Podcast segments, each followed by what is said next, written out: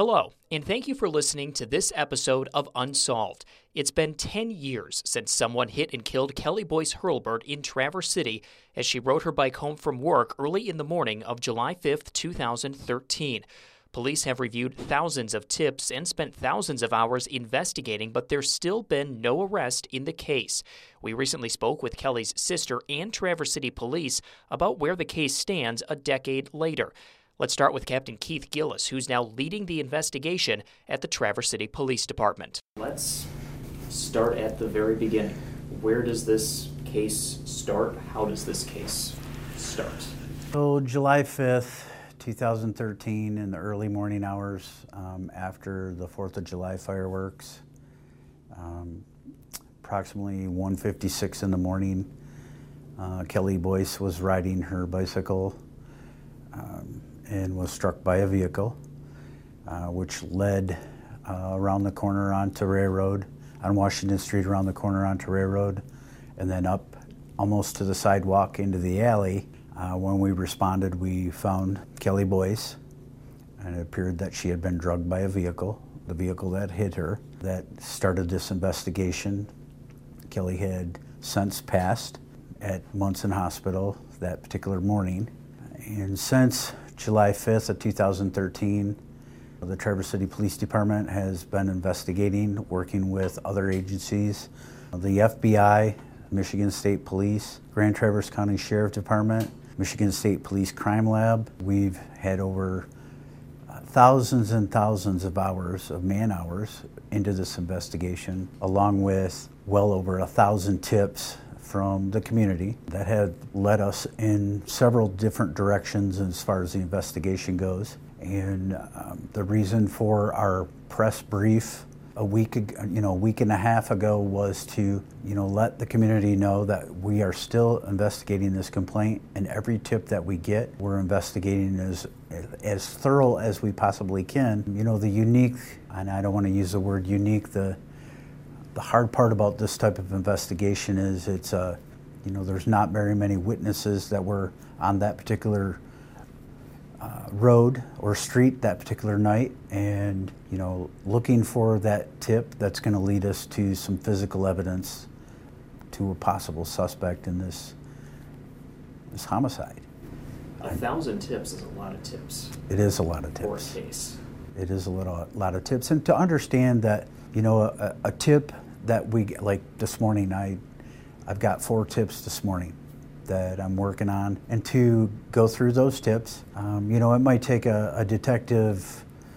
You know, it might it might be a simple phone call on a possible suspect and some reasons on why they think that this is a suspect, but it might take you know, in tracking all that information down, and where we end up interviewing a possible suspect or a person of interest, it could take a detective, you know, anywhere from one day to two weeks, depending on the nature of the tip. We've closed a lot of tips. Some of those tips are still open because we don't have any physical evidence to attach with that tip. So that's what we're looking for. Uh, we know somebody out there knows something, and we want to keep the community active. If you have not called and talked to us in reference to information you have about this case, please call. Uh, we put our phone number all over the fa- all over Facebook, social media, and the FBI even did a, a, a media blast in reference to this particular case. We are still working, and everybody is still involved. And you know this is, this case is not going away until we close it with an arrest and prosecution. And you're not going away with this case either. So no. this is not something where the person responsible can just think, I'm just going to wait it out right. until the detectives give up. Yeah, but that's not going to happen. This case, when you talk about investigating it, there were some challenges pretty much from the get go. Dark. Yes. Not a lot of eyewitnesses. Right. Can you, you know, expound on that? I mean, yeah, there's, it, some, there's some pretty significant hurdles you have had to overcome, or have to still kind of overcome in this investigation. Yeah, that, I, I mean, it's not like I explained. It's not like a person-on-person type complaint where you know, there's actual physical evidence that's left from a, from a human to a human, where, uh, when it's a vehicle involved, um, the only physical evidence we have is relation to Kelly. But that doesn't narrow it down to one, what kind of vehicle it was, two, who was driving the vehicle. Now we have information that may have led to somebody that we believe maybe was driving the vehicle. However, that's not physical evidence. That's based on a tip that, you know, they, they know this individual, they believe that this individual did it. However, it boils down to what we can prove in reference to taking that through the court system. And when you have all these pockets of information to fill in, does that sort of heighten the necessity of people just to come forward, even if they think it's a small piece of information, because that's one more small pocket or small piece Yes. that you put together? Yeah, so, you know, um, somebody calls in a tip that leads us to somebody that we've already investigated. And, you know, the detectives have instincts that, you know, they, this could have happened. This, this individual could have done this. However, we need physical evidence. You know, they're not going to, the suspect or a person of interest is not going to talk to us or tell us that they did this unless we have physical evidence. Now, that tip might lead us to that physical evidence. One, it might lead us to the vehicle,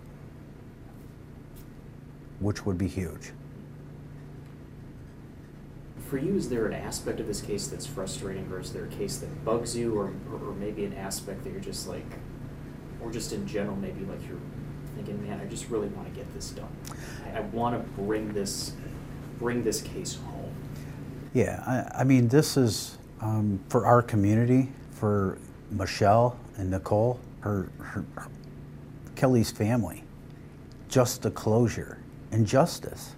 Kelly, Kelly did not deserve this, nor anybody would deserve this, but the family would like some closure. They would also like justice. And for the police officers that responded that particular night, and the, police, and the detectives that have been working on this case, We've, we have a very good working relationship with the family, and they understand that we're doing everything we possibly can do, but somebody out there knows something, and we need them to call. We were talking before we sat down too. This isn't like Kelly was just hit and the driver drove off. No. She was hit and drug Yes. for a while. Yeah, this is a, was a horrific, I, I mean, just unbelievable that that the individual that was driving this vehicle did not hear her when there were people, a, a witness a block and a half away that could hear her screaming. And you know what type of person would do that? That's the that's the troubling part. But it is time for that person to come forward It is. and say, It is. it- own, own it. It's, it's time, time to take responsibility for your actions. And like I said, it's time for some closure for the family and some justice and also some closure for the officers that were involved that night and for the detectives that have been working on this case for the last 10 years. Were you here when this I originally was. happened? Yes. It, how, is it sat with you? Just, you know, both as you know, a know- police officer, but also somebody that calls this community home. You know, as being in law enforcement for almost 30 years, you know, there's cases, and you can ask any police officer this, you know, uh, most individuals go through, you know, one or two traumatic events in their lifetime. Most police officers go through 1,200 to 1,300 traumatic events in their career. And this is one of them. So we, we, we need that tip. That kind of humanizes it, I guess, a, a little bit Yes. when you say that, because I think people think of police officers and rough, tough. You Yeah. just keep put it in the back of your mind, but this sounds like something that's just kind of it's not just in your mind, but it's also in your heart. Yeah, you, you know, um, most people become police officers because they want to do the right thing. They want to, they care about their community, and you know, our department is very proactive in community policing. Um, we care about our community. Uh, we we live in our community. We raise our kids in this community, and you know, for us to put ourselves and think about this, put yourself in the, the family members of Kelly. It's, it's not right that, you know, this case has been going on for 10 years and somebody out there knows who did this.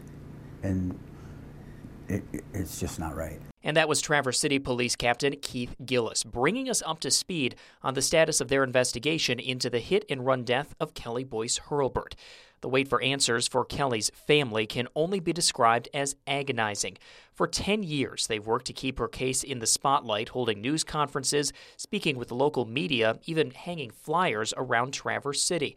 It's all part of their effort to keep Kelly's story in the public spotlight and generate tips to fill in missing pieces of the 10 year investigation.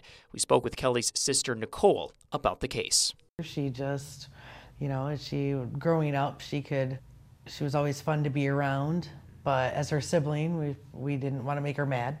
she had that side too, so she just she in high school ran for coho queen and in honor they have a coho festival and she ran for coho queen and she got miss congeniality so we always joked and picked on her for that she was you know as her sister it was a little different she wasn't always miss congeniality to us, but she was with everybody else. She was so. And in 2013, she was working here in Traverse City. Yes. Yep. Was at North Peak? Yes, at North Peak and at the omelet shop. Okay, waiting, Mhm. doing wait stuff. Yes. Um, so July 5th, she does something that she's done a million times before. Yep. Mm-hmm. So she worked that night, and then she went downstairs and listened to Polly fin- finish out his set. And once they wrapped up, she got on her bike to head home. She had worked all day and was tired and ready to go home. And she biked, did she bike home often? Or? Yes, all the time. They, especially that time of year, would take their bikes to and from work all the time just to not have to deal with the car and the traffic. And she would ride into town constantly instead of driving. She'd prefer it.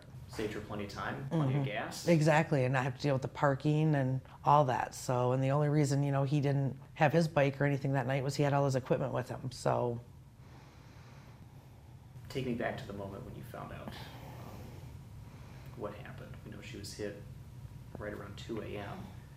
I got woke up to a phone call, and it was it was horrible. We didn't know the extent of it at that moment. We just got the phone. I got woke up to a phone call saying we needed to get up to Traverse. It was bad. We needed to get to the hospital as soon as possible. So I went down, woke my mom up, and called my brothers and headed to the hospital as fast as we could. So because we're you know we're down in Frankfort, so it took us a little time to get there and you know, and still to this day, I don't do well with middle of the night phone calls early morning phone calls. because it brings it back. mm-hmm. Um, so she was hit right around 2 a.m. Mm-hmm. Um, and what time did she pass? Was, was it later that morning? Yes, it was early morning. They did everything they could and took her in, and there, there was just nothing they could do. Gut wrenching, Mm-hmm. I'm guessing. Yes.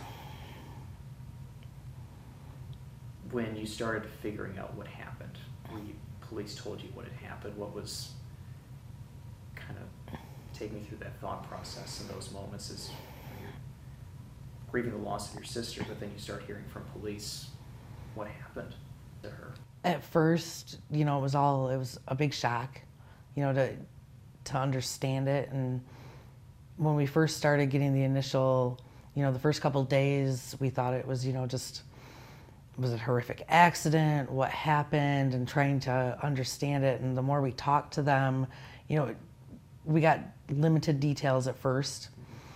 And then as a little time passed and we got more and more details, and as time has went on, it has become more clear to us that from where I sit, I don't believe it was an accident. I, you know, in the beginning, we thought maybe it was a drunk driver, maybe it was just someone under the influence, maybe they didn't know that they had done it. You know, and, and even in the first few months, maybe someone would come forward and say, you know, we didn't realize maybe after, you know, the first few weeks, maybe they just didn't realize what they they left the scene, but they're going to turn themselves in. They're going to come back and say, you know, we we we did this, but we need to make it right. But there was all that hope in the beginning, and as time has went on, we just. I personally don't feel that's the case now, especially after all these years. I think it was intentional. As you learn more details about what happened and how it happened, and I don't believe that they didn't know that they did it. You know, in the beginning, there was a lot of speculation that, you know, maybe they didn't realize it, but when the neighbors heard the screams, there's no way that the person in the vehicle didn't know what they were doing. The way the cars were parked and the way that they veered and how far they went. I can only get into certain specifics of it all, but the way that they traveled and what they did. Even the location where it happened. hmm The location exactly, and how they traveled and how they turned, and all that stuff. I just, You don't believe this was an accident that would happen to your sister. in the beginning, I did. Ten years later, I don't. That's gotta sting because there had to be mm-hmm. part of you thinking, it's so fresh. There, were- like detectives are all over this. You had to be thinking, they're gonna get this person within two or three days, I, exactly. right, right away. Exactly. I mean, in the beginning, I really felt, and my whole family did, I, I that you know somebody was going to come forward. You know, they were they were in shock themselves, or they didn't, you know, or had they been under the influence and they left the scene and wanted to sober up, but then they were going to come to their senses and turn themselves in, or something, or they just didn't know what to do when it happened. It happened. You know, you see that happen, and a couple days later they turn themselves in, and or someone did see something, and they're gonna. I just, it's, we all felt that that was going to happen in the first couple of days or the first couple of weeks, and as time went on, and it didn't happen, and it didn't happen, it's just gotten harder and harder to to deal with. And the more you look at it and the different pieces that are out there that have made public, that have been made public, that's sort of what's led you in the direction of thinking, this was probably on purpose. Mm-hmm. Yes. I remember talking to you back in 2016. I think case was only about three years old Mm-hmm. at that point. Here we are, 10 years down the road now. You and the police both seem more determined now to solve this than even six years ago. That's just kind of an outside observation from from looking in. Am I on the right track with that, or am I totally off base? I think we've always been that. determined. I think there was just a point. I know there was a point where it was really hard. I mean, it's always hard for our family. I think there was just a point for like me personally where it was just really hard to talk about it and to you were we were frustrated and we were trying to watch what we said maybe and how we said it and I'm just now at a point where I feel like no, I I will say that I feel like that it was on purpose, that it wasn't, and the person that did this is, is just, they need to be caught, they need to be brought, brought to justice. A thousand tips and thousands of man hours have gone into this case, and still, ten years later, nothing. That's gotta. that's It's gotta- frustrating. It does. It's frustrating. It's extremely frustrating to not, to not know. It's just extremely frustrating. Is it frustrating because of how many tips, or because you know somebody out there knows something? because you know somebody out there knows something. And whether did the police have that tip and do they not have all the proper evidence to be able to prove that tip? Has that tip been overlooked? Has it does somebody know know the right information but they haven't called it in? Do they have the right information to prove it? You just don't know. There's so many unanswered questions out there. What has you? What what keeps you going? Ten years later, and still sharing your sister's story, and still making these pushes with TCPD, the FBI. There's a twenty-five thousand dollar reward that's out there. What what keeps driving you? hope that one day the call is going to come that they have the person behind bars. What would that kind of cliche ask? What would that mean to you? It'll be, I don't know, it it'll finally mean it, it'll be justice for Kelly. That's what she deserves. This she didn't deserve this to happen to her. Her life was cut short I mean, she was just innocently riding home from work one night. And is there others that this has happened to? I mean, it's just not it's not fair. She was taken way too soon from us. And like I said, I just no longer believe that this was just a freak accident. And I, it's not fair that she doesn't get to live her life and whoever did this does. She's missed she's missed a lot. Mm-hmm. Yeah, she's missed all these years that were taken from her and taken from us. And it's whoever did this shouldn't be able to walk around and not have to pay for what they did and what they took from us. It's got to be weighing on their conscience, though, too. You would think if they're if they have a conscience, you would think this would be weighing on them heavily. Do you want to forgive them, or is it more just knowing what happened and being able to look at somebody and say, "I know what you did," and now so does everybody else, and it's time for justice to play out? I know that's a loaded, loaded question. For me right now, there's no forgiveness because they haven't come forward. There, there can't be because 10 years later they haven't owned up to what they've done.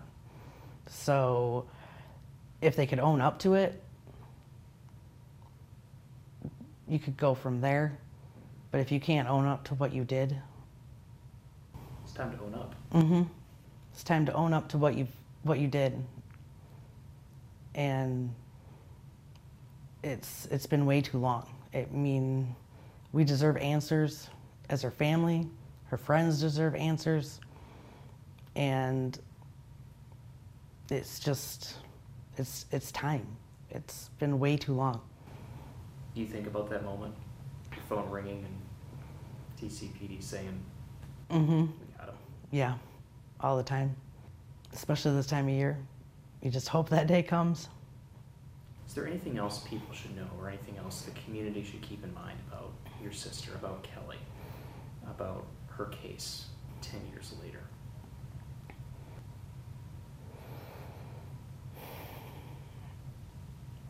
just we appreciate everybody for keeping the story out there and for sharing it and for the news and for the police departments and for everyone for still working on this and for everybody that has sent in tips whether they've turned out to be anything or not they are appreciated. And we just we do appreciate it. And we want to say thank you for to everyone you know and my sister her bright smile everybody that knew her you know she would light up a room. And we just have to keep going forward and trying to get her justice And that was the sister of Kelly Boyce Hurlbert, Nicole Nostrand, once again sharing her sister's story, hoping this is the year that brings an arrest. If you have any information on who hit and killed Kelly Boyce Hurlbert, contact the Traverse City Police Department. The FBI is also offering a $25,000 reward for information that leads to an arrest and conviction. Thank you for listening to this episode of our Unsolved podcast. For 9 in 10 News, I'm David Lyden.